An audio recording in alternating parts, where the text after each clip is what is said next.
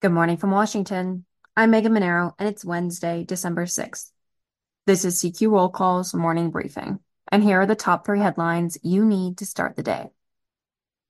Senate Majority Leader Chuck Schumer has unveiled an emergency war spending package, and the Senate is expected to hold a procedural vote on it Wednesday.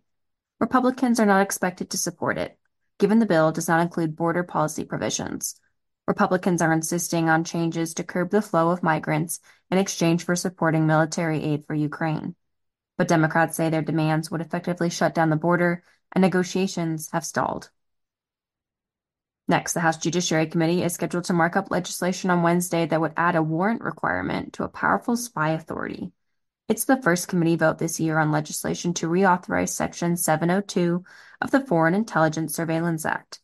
The law, which expires at the end of the year, allows the U.S. government to collect the digital communications of foreigners who are located outside the country. Intelligence officials, including FBI Director Christopher Wray, have stressed to lawmakers that it is a critical tool for national security.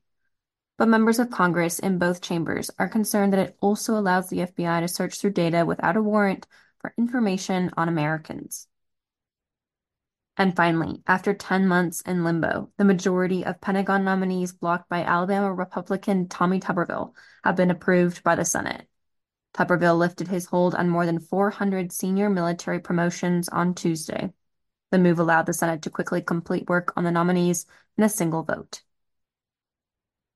Check CQ.com throughout the day for developing policy news. And for all of us in the CQ Roll Call newsroom, I'm Megan Mineiro. Thanks for listening.